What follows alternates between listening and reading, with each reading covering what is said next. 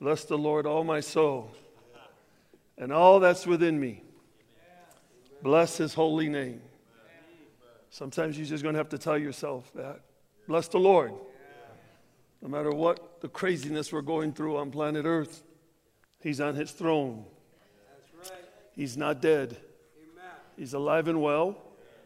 I spoke to him this morning, and he wants me to tell you that he loves you.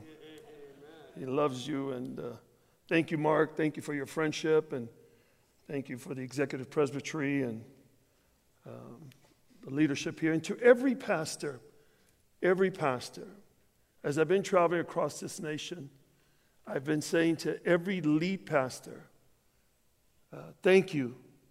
Thank you for not quitting.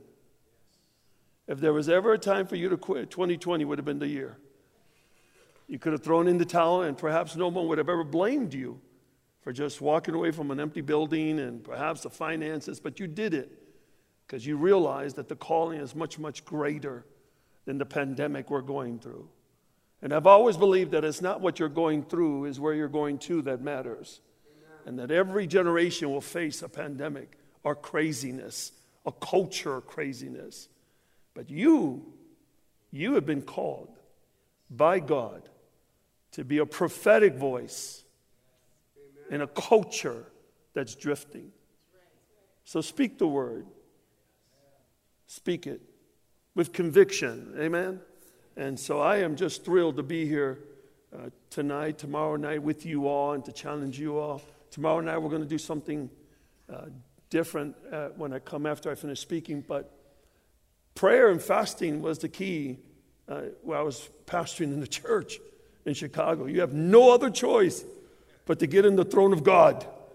With all this craziness in Chicago, and I'm sure here in Minnesota, uh, it's being stay, staying connected to the source. Staying connected to the source. And it's so crucial that you and I uh, continue to walk in the Spirit. We're people of the Spirit. We're Pentecostals. It's the Spirit that got us to where we're at today. And it will continue to uh, take us where we need to.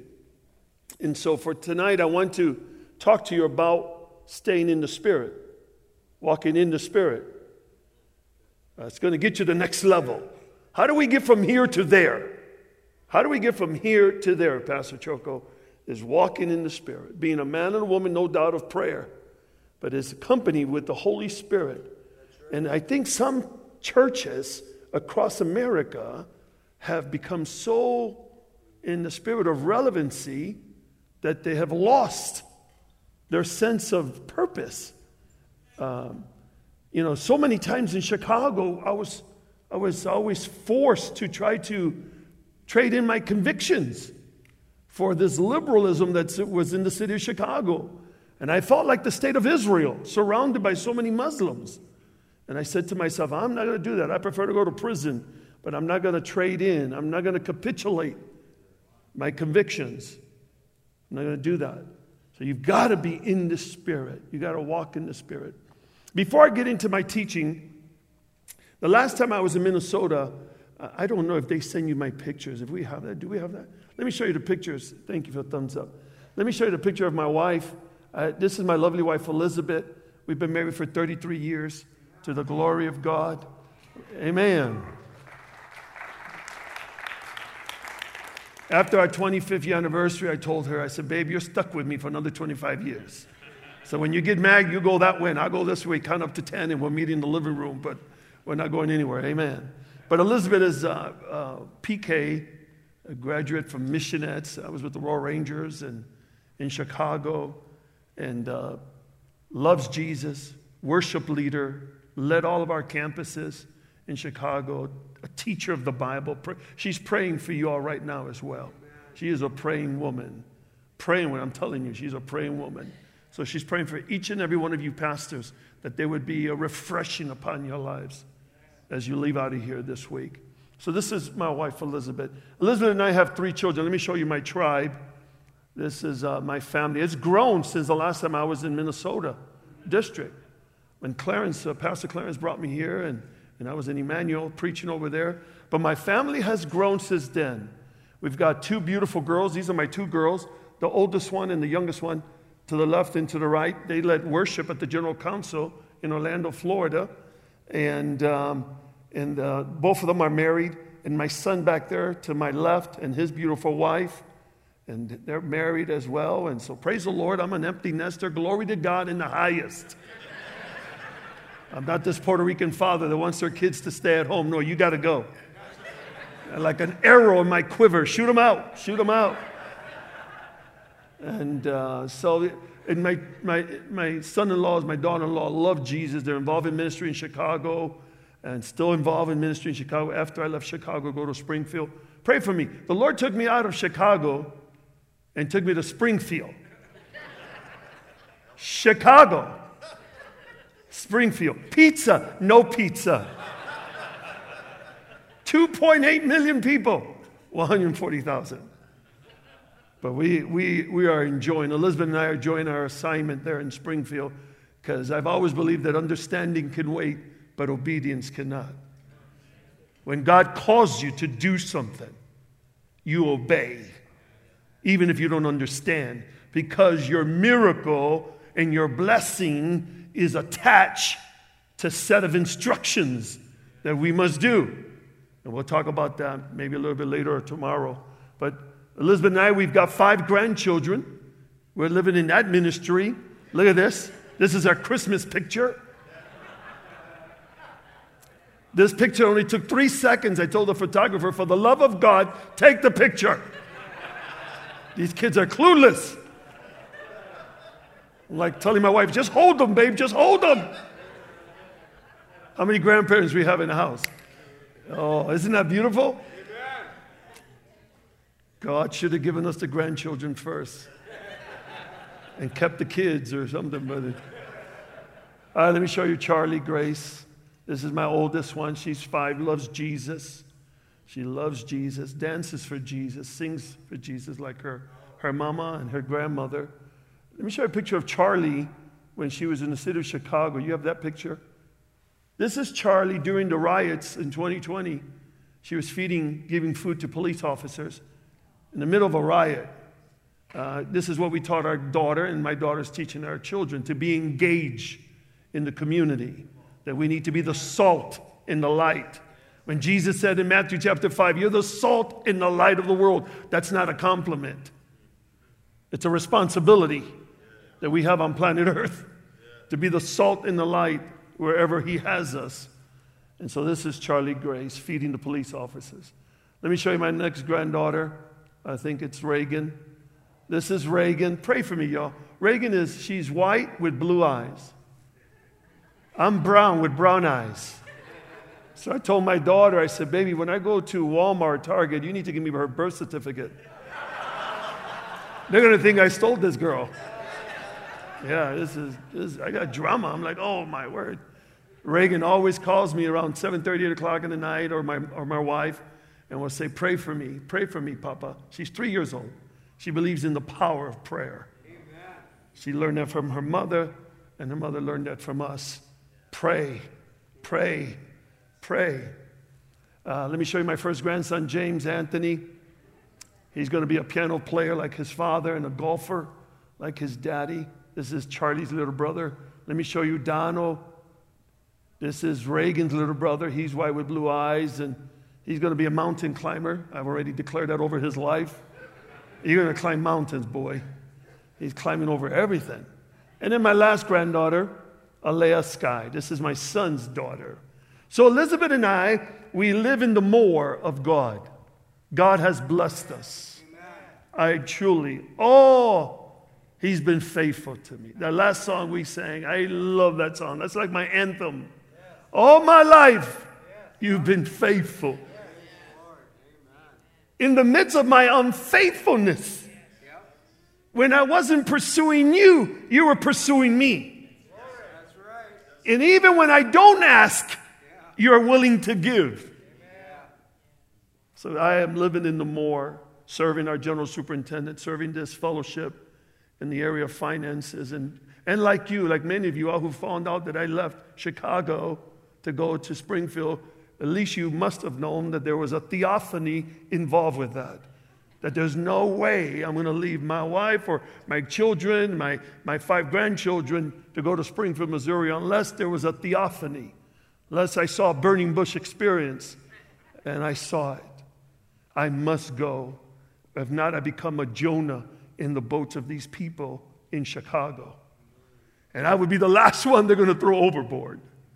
They'll throw over the secretaries, the youth pastor, the children's pastor. And I left. I said, My wife, babe, we got to go to Springfield. 2019, we left with that assignment to go and help the finances of this movement, to bring healing to it, uh, to restore, because God, listen to me, church, God is going to be particular of who He's going to bless. It's His money. He is not lacking in resources. The harvest is plentiful. The workers are few. He never said that the resources were few or that he's going bankrupt. He has a cattle on a thousand hills, y'all. So when I went to Springfield, I said to the Lord, I said, God, why, why general treasure? There I was in the third floor. I locked the door of my office. You need to tell me. I'm at the service of the king. I'll do whatever you want me to do. But why general treasure? And he says, Choco, because I can trust you with my money. When I took the church in Chicago, it was a church of $700,000 of a portfolio of assets and capital. When I left in 2019, it was $32 million of assets and capital to the glory of God. And when I got to Springfield, Missouri, I said, Lord, since you could trust me with money, I need a billion dollars. When you know the billion comes in, there's no way that we could have done anything like that, but only God. So ask Him as you're praying. Ask Him for that building in your community. Ask Him for the key of that city. You have not because you ask not. And back in Chicago, I was knocking on heaven's door. You said, I was always holding God to His word. You said, I didn't say, your word says this. You got to deliver. And that was my prayer life. Always going before God for other people the poor, the disenfranchised, the marginalized, the prostitutes, the gangbangers. You said. And you and I have no other choice but to walk in that sense of prayer constant prayer as men of God, as women of God. We have no other choice but to stay connected to His presence. Listen to me, church, because His presence makes the difference, not a building. Buildings are great, worship teams are great, but they don't make the difference. They complement. But the presence of God makes the difference in your ministry. I don't care if you have a church of 40 people or a church of 400 people or 4,000 people. I don't care if you're a mobile church. God's presence. As a deer pants for the streams of cold water, so my soul long after thee, O God. Where are you, God? My brothers and sisters, it's his presence that makes the difference. His presence. I want to talk to you about the book of Revelation for a moment. You would probably think that in a setting like this, I wouldn't talk about it. But there, I want to challenge you this evening to let you know that there are two books, if you're taking notes, two books that the devil does not want you to read. Two books. He doesn't care about the other 64. Go ahead and read them, but stay away from these two books. The first one is Genesis. He does not want you to read the book of Genesis. And the second one is the book of Revelation. Why is that, Pastor Choco? Because one gives you his entry into the world, and the other one gives you his exit. The book of Revelation is an apocalyptic literature. In 2020, many people were asking me, and you perhaps, are we experiencing an apocalypse? And what they mean is this are we experiencing the end of the world? And I would tell the people, I would tell the people, that as believers, as Christians, we're not waiting for the destruction of the world. We're waiting for the return of Jesus Christ. That's what we're waiting for. Watch this. The word apocalypse in the Old Testament and the New Testament never means the end of the world. And yet, this is how people would have described it. And perhaps that because of the movies that people have seen out of Hollywood, an apocalyptic movie. But the word apocalypse means to uncover, if you're taking notes, it's to reveal. There is no doubt that 2020 revealed some things about our leadership in our local churches that they're not where they thought they were. Are you with me? It means to uncover, it means to reveal. Matthew chapter 11, verse 25. And Jesus prays, I praise you, Father, Lord of heaven and earth, because you have hidden these things from the wise and learned and have revealed them to the little children. You have apocalypse. It is the Greek word for apocalypse. Follow me, I'm going somewhere. You would say tonight, why is this so important to know? It's important to know as believers that we are waiting for the return of Jesus and he is coming back to reign on planet Earth. So, what we need is a change of our mindset. Change of our mindset from destruction to deliverance, from fear to faith, from the end of the world to a new beginning. 2020 revealed some things about our people. Some of our churches still not, some of our members are still not back. They somehow made it comfortable in their home. And everywhere I go, everywhere I preach, I'm looking into the camera and I would tell members of the church, get to church. If you can go to Target and Walmart, you can go to church. Now, I know COVID is real. My mother died from COVID on May 9, 2020. So I know it's real. But I also know that the God I serve is real. And that I would tell people around America hey, we're made out of dirt. Keep a perspective. Disease have been around for thousands of years. And the God that we serve, He sits on His throne. This was not taken back by Him. From destruction to deliverance, from fear to faith, from the end of the world to the new beginning. I thank God for the book of Revelation, y'all. You hear me? I thank God for the book of Revelation. Can you imagine if the Bible ended in the book of Jude? We're in trouble. It's a discouragement, it's a rebuke.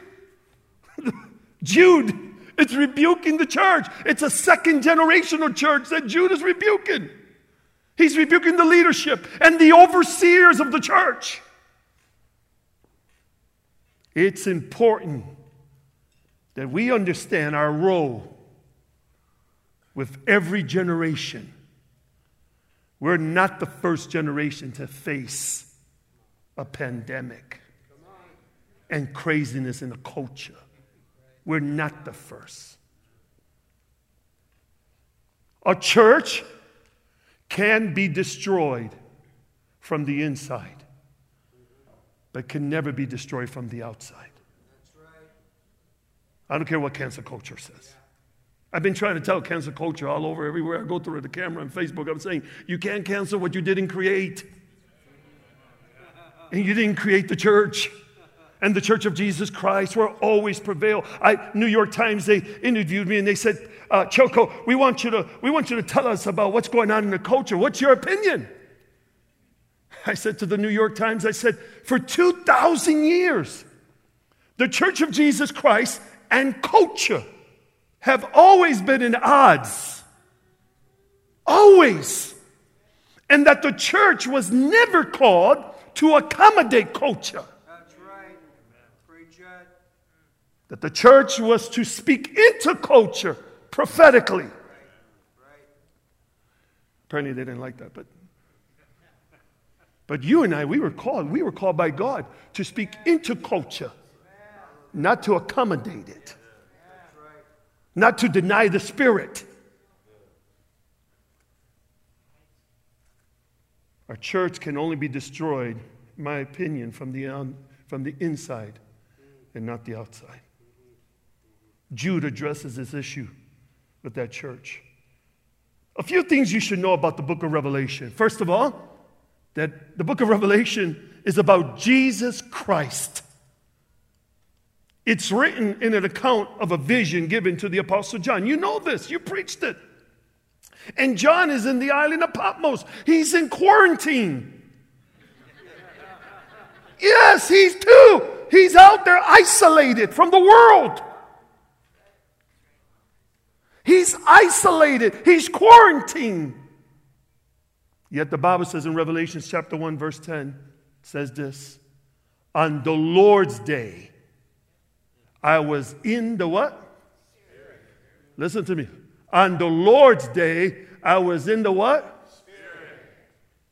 I was not in my flesh. I was not in my thoughts. I'm not in my circumstances. And every one of us has circumstances. If you have a church, you have circumstances. John is saying, hey, on the day that I was quarantined, I was in the Spirit. And I heard what you hear will shape your behavior. And I heard behind me a loud what? Voice like a trumpet. OMG. John on the island, isolated, cut off from the rest of the world. So I went to Springfield 2019. Five months later, the pandemic hits. And we shut down, like all of us. We were shut down. And I said to God, I said, You have a sense of humor. Why take me out of Chicago and send me to Springfield and then shut me down? So, this is my story. This was my journey in Springfield in 2020. So, I'll let you guys into my life. So, there I was in Springfield. I said, what, What's up with that? What are you doing? I mean, I know you didn't create COVID, but you allowed it. You shut down prophets and apostles. And, and even though the church of Jesus Christ was still going, but the physical temple across this nation, Lord, why? So this was my, why were you doing that? And I felt like, I felt like God was like my father. Like a father and a mother would send their son to their room. That's how I felt like. You know what it is when you send your daughter, your son, go to your room. And don't you come out until I tell you. I want you to think about what you did or what you didn't do. So that's how I felt in Springfield, Missouri. I went to my room, I closed the door. I'm like, what did I do? I obeyed you. Why will you shut me down? So I sit in my bed, you know, like a child would do, you know, and just, I'm sitting in my bed. Why would you do that? Then I started looking around the room. I said, I better clean the room. Because when he comes, he's going to ask me, What did you do with all the time I gave you? So I started cleaning my heart. I started repenting. During 2020, I know many people were calling for national repentance. I was not one of them. I was looking for just an individual repentance between me and God. God, maybe I've offended you. Lord, I ask that you search me and know my thoughts. If there's any ways that are in me that's offensive to you, remove. Maybe it wasn't the father I should be. You know, I was going through that process every day, five in the morning, y'all, in Springfield, Missouri, cleaning my heart, calling people, repenting, asking for forgiveness. Things that I probably did and say, you know, as a pastor, you say things, you're like, oh, you're such an idiot, just grow up. And I'm thinking, oh, Choco, you shouldn't say things like that. Anyway, I did that, and then I said, you know what I'm going to do? I'm going to I'm going to read the, the Bible. I'm going to read the entire New Testament from Matthew to Revelation. I'm going to go back to Re- book of Acts, and I'm going to stay in the book of Acts, and I'm going to begin to dissect the book of Acts. And then I found five ripples in the book of Acts. Every time something happened and the church grew, and the church grew with knowledge and wisdom. And then it hit me oh, God, you're not going to waste COVID. The church will grow. You're going to get people in your church that never came to your church, new people that saw you on the internet. And then I said, okay, he's going to come I'll make sure the room is clean. I'll make sure that I'm not a Netflix, uh, that, that I was studying the Word. Oh, you know what I'm going to do? I'm going to lose some weight too. I'm going to go out and I lost 23 pounds. Because when my father comes to me, he's going to ask me, What did you do with the eight months I gave you?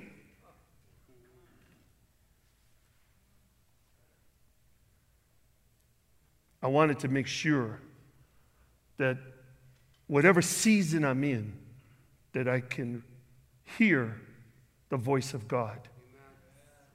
On the Lord's day, I was in the Spirit, and I heard behind me a loud voice like a trumpet. The book of Revelation is about Jesus Christ. And if you want a revelation from God while you're here these two days, we need to be in the Spirit. If you want to have a vision for your church, you need to be in the Spirit. Signs and wonders in your church, you must be in the Spirit. God's Spirit, His abiding presence, His awesome power will elevate you. His Spirit will uncover, His Spirit will reveal what you and I need to know. And some things we may not like it, but we need it to be a better man of God or a woman of God.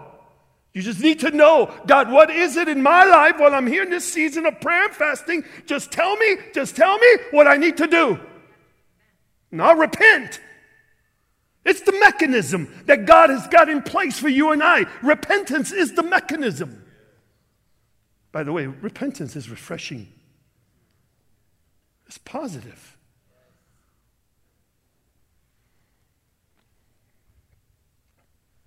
his abiding presence. He's going to reveal to you in the next two days some things about you. You may not like it, but it's needed. Your calling is not revoked. He wants to make you better, not bitter. If you're honest.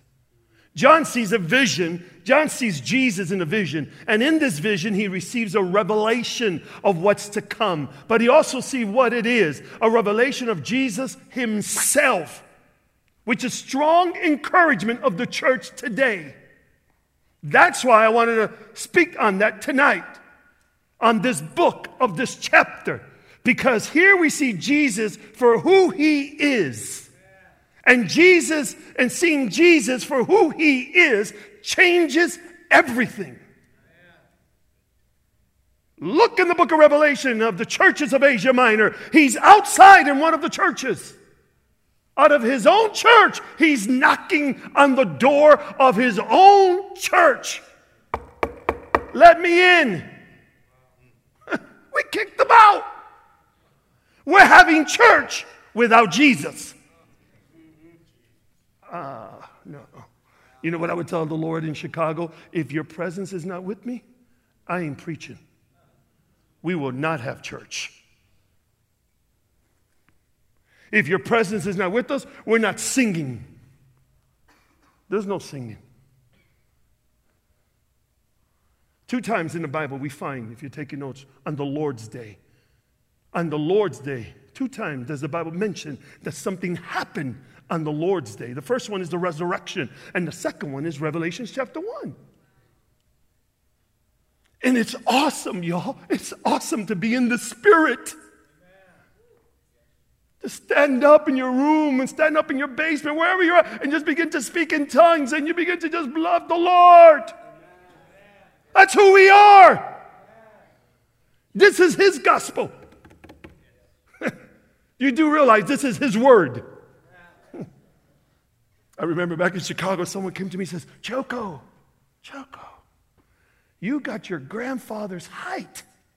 The eyes that you have, they're your mother's. The nose and the lips, that's your daddy's.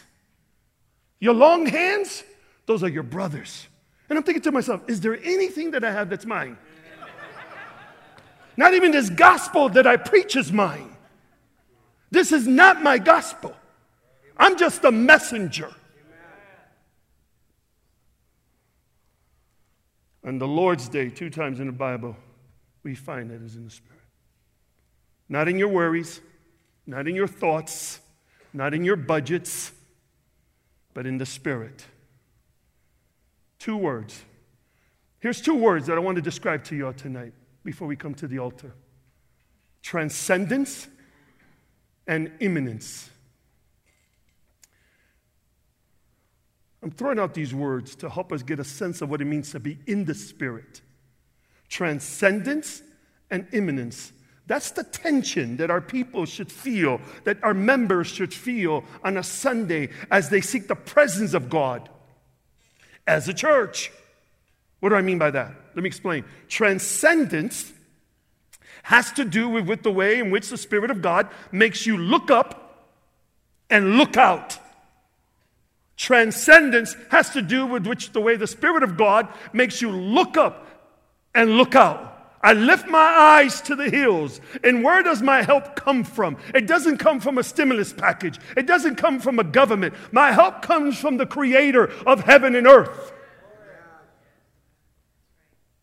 Transcendence has to do in which way the Spirit of God makes you, my brother and sister, look up and look out. Look up and look out. Too many Christians are looking down like defeated foes. Like we like if we lost. Hey, we win. At the end of the book, we win. When I was pastor in Chicago, I bought me a DVR, like many of us. Back in the day, DVR, and, and I would record the Bears game. Let's just put it out there, I'm a Bears fan. And I would record the Bears game. And I would be preaching and so forth, and, and our service would finish around 2.30, thereabouts on a Sunday. And when I'm coming home, I find one of the armor bearers, and they say, are we up or down? Did we win or lose? And they're like, Pastor Choco, we won. Awesome. So I get home and my wife is making rice and bean with some pork chops, and, and I sit in front of the TV. This is how it would look like. And, and there may be an interception that the Bears throw. They just threw an interception, but it doesn't bother me. A fumble occurred. I'm like, it's all good, babe. Don't worry about it. It's called foreknowledge. We win. There may be a pandemic, there may be craziness and cancel culture, but eat your pork chops. We win. Transcendence has to do in which way you look up. Transcendence is defined this way as an experience beyond the normal physical level in the presence of God, as we are right now when we acknowledge God's presence and sovereignty, we are elevated to a new level, a new awareness of God Himself. That's transcendence. Let me show you this picture of the Sistine Chapel in Rome. So Elizabeth and I, we, we went there and we went to this chapel. How many been into the Sistine? Yep, beautiful piece. So this is my this is my journey. So I walked into this chapel, and this was what I did. Like a dude, I'm like, wow. How many scaffolds did they use to do this thing? I mean, who did this, babe? This is crazy. 10 minutes passed by. I can't believe. And I'm looking up. Oh, look at this detail, baby. 30 minutes passed by. I'm still looking up. If some of you here, one of you pastors would say, Choco, I'll give you a million dollars for Speed the Light. If you could tell me what type of floor the chapel has. I don't know. I never looked down. I was in awe. That's transcendence. Looking up and looking out. And I've come to your event in Minnesota to encourage you. You win, look up and look out He's coming. We're not waiting for the destruction of the world. We're waiting for the return of Christ. That's transcendence. Looking up and looking out. While the word immanence is just as powerful, but much more intimate, immanence is God within us, God indwelling. While transcendence, it's outside of us, above us, beyond us, Immanence is God with us, changing us, transforming us, holding us together. That's why Isaiah 55 9 says, As the heavens are higher than the earth, so are my ways higher than your ways, and my thoughts than your thoughts. That is God's transcendency. That Colossians 1:17, in him all things hold together. That's God's immanence.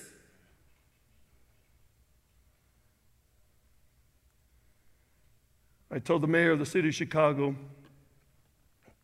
the problem in America because he asked me, he says, before I left to Springfield, he asked me, What's the problem in our city? And I said, Remember that you asked me, Your Honor. I said, You're the problem. You and every elected official in this nation. You think you can fix things with money. We don't have a hand problem in, in, in Chicago or the United States. What we have is a heart problem. What we need is a metamorphosis.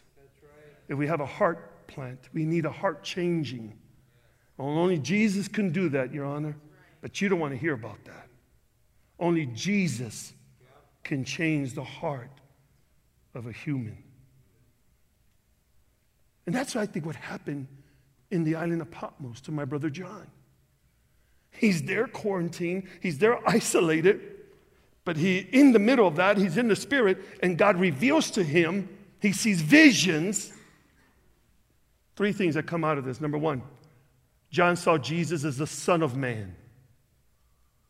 The Son of Man. John hears a voice, then he turns around to see the voice. He hears a voice, and now he turns around to see the voice. And he sees someone like the Son of Man. Revelations chapter 1, verse 12 and 13. Who is the Son of Man? In Daniel 7 13, 14, Daniel also sees a vision of the Son of Man. He has given authority, glory, and sovereign power. All nations and people of every language will worship him. His dominion is everlasting dominion that will not pass away. His kingdom is one that will never be destroyed. And my friends here in Minnesota, you represent the kingdom of God. You're a citizen. I'm citizen of the kingdom of God. The day I accepted Jesus Christ, I put my Puerto Rican flag down and I put my American flag down. And I picked up the flag of righteousness. That's who we represent.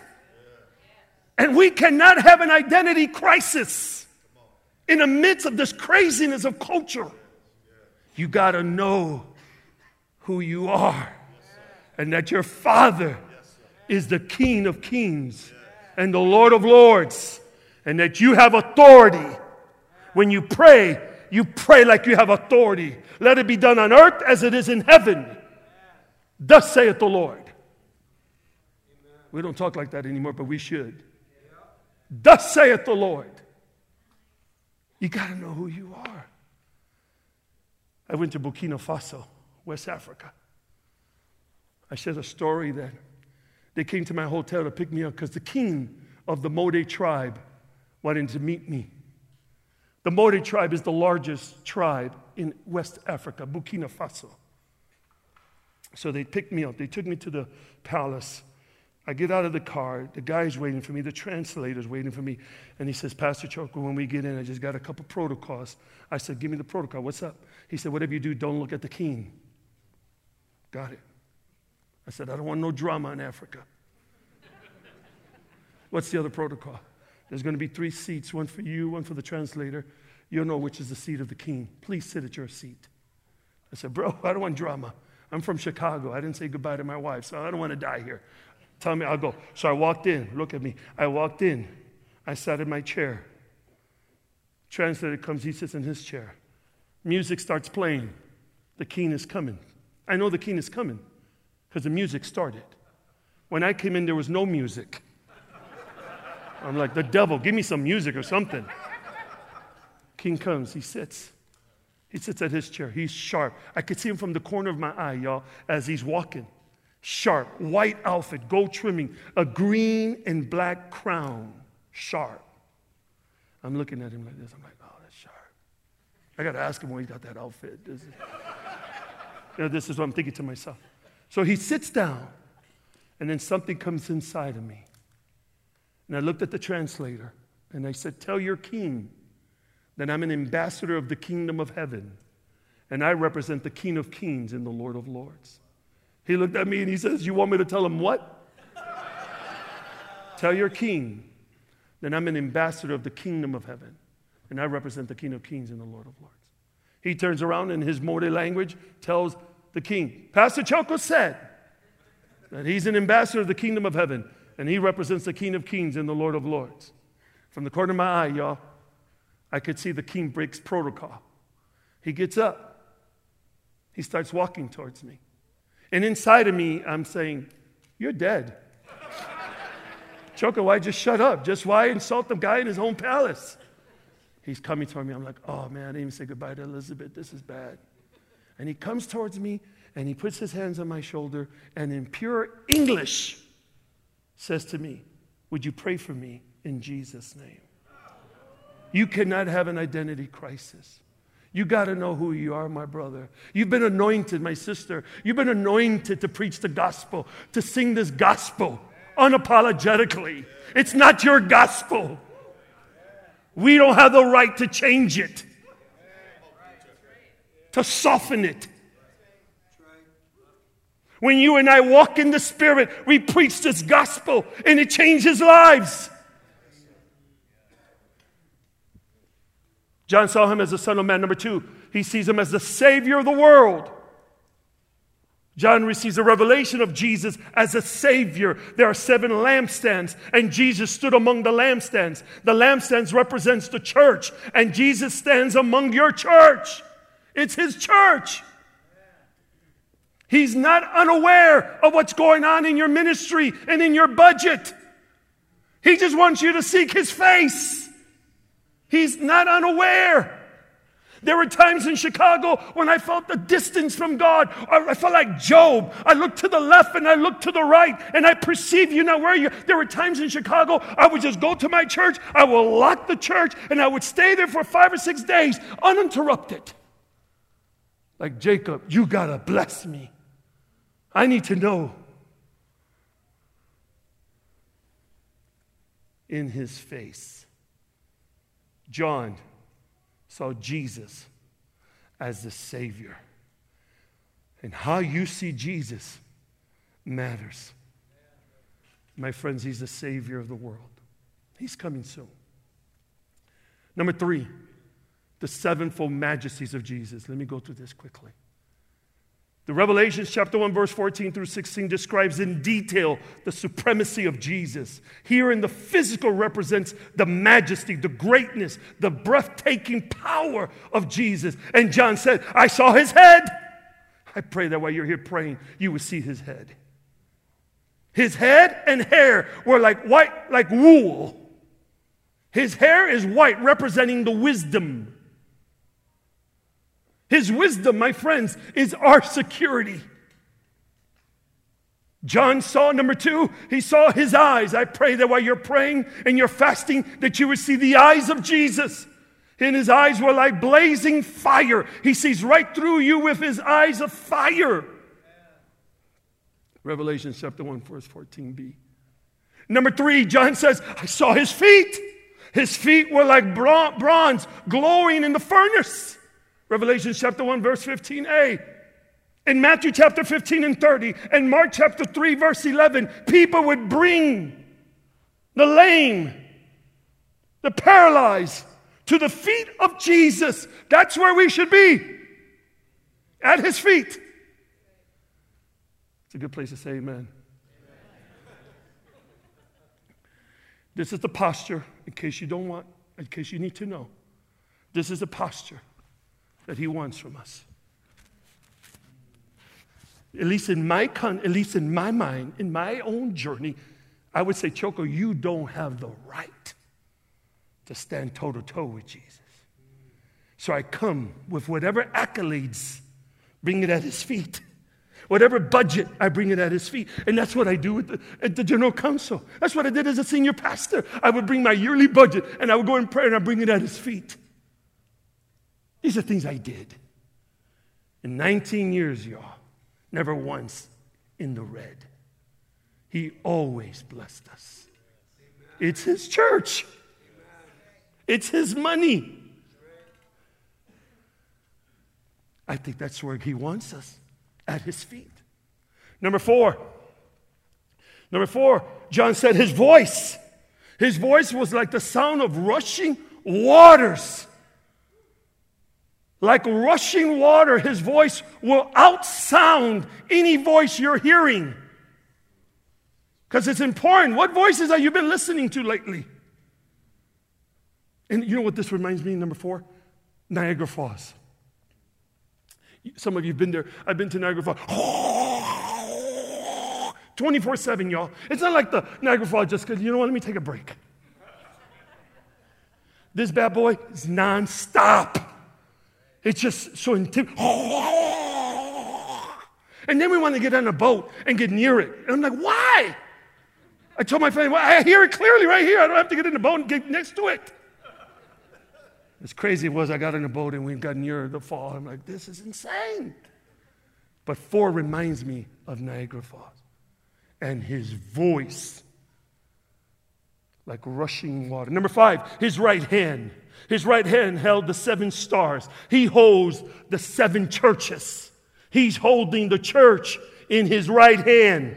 Every church in Minnesota, he's holding in his right hand. And not even the gates of hell will prevail against his church. The church cannot be destroyed from the outside, but it can be destroyed from the inside. Number six, his mouth. Coming out of his mouth is the blow of the double-edged sword. Hebrews 4:12. It penetrates even to the dividing soul and spirit, joints and marrow. It judges the thoughts and attitudes of the heart. Lastly, his face. John says, his face, Jesus' face reveals the glory of God. No matter how difficult the problems are, no matter how bad is your budget, no matter how stressful the trials are, no matter how painful it is to pastor the church, Look up. Look out. Look at his face. Because looking at his face will change your countenance. I don't want you to miss this. One in seven, one in seven correspond. Two and six, they correspond. Three and five, they correspond. There's only one that's left alone which is four, which is his voice. He will have the last word. His voice. He will have the last word. Would you stand with me for a moment? Let me finish here. Let me finish here.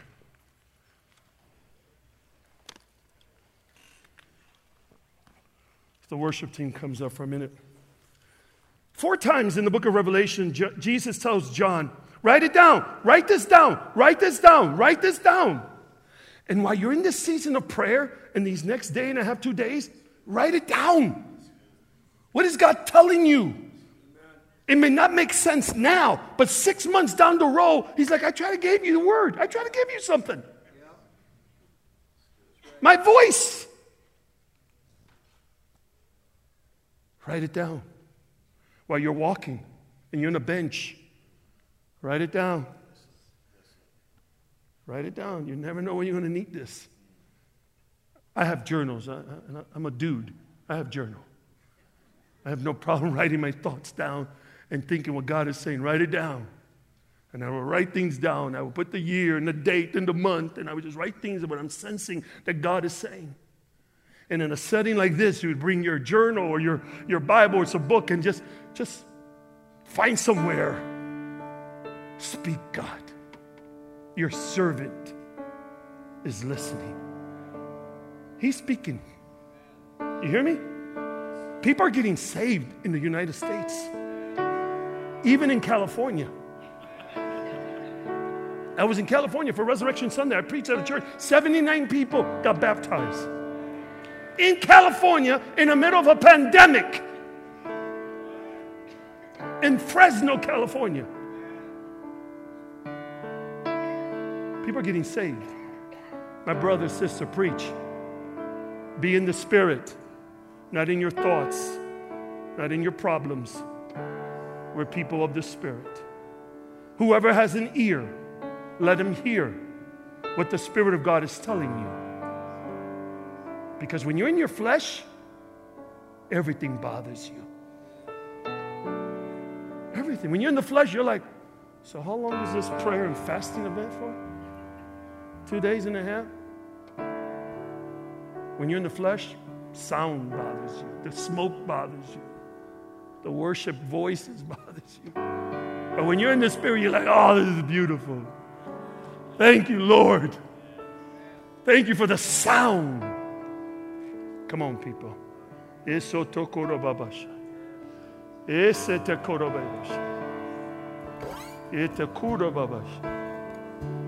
Yeah, yeah, yeah, yeah, yeah. Yeah, yeah, yeah, yeah, yeah, yeah, yeah, yeah. Shake it off. Shake it off. Whatever you came in with, shake it off. He wants to speak to you. He wants to speak to you. Come on, I'm opening up the altars. If that's you, you just want to come and say, God, I need a revelation. I need a revelation from you. I need you to speak to me. I need you to give me a revelation for the church. I need you, Lord. I came here perhaps thinking I'm just going to tell my superintendent I'm done. But I need a revelation.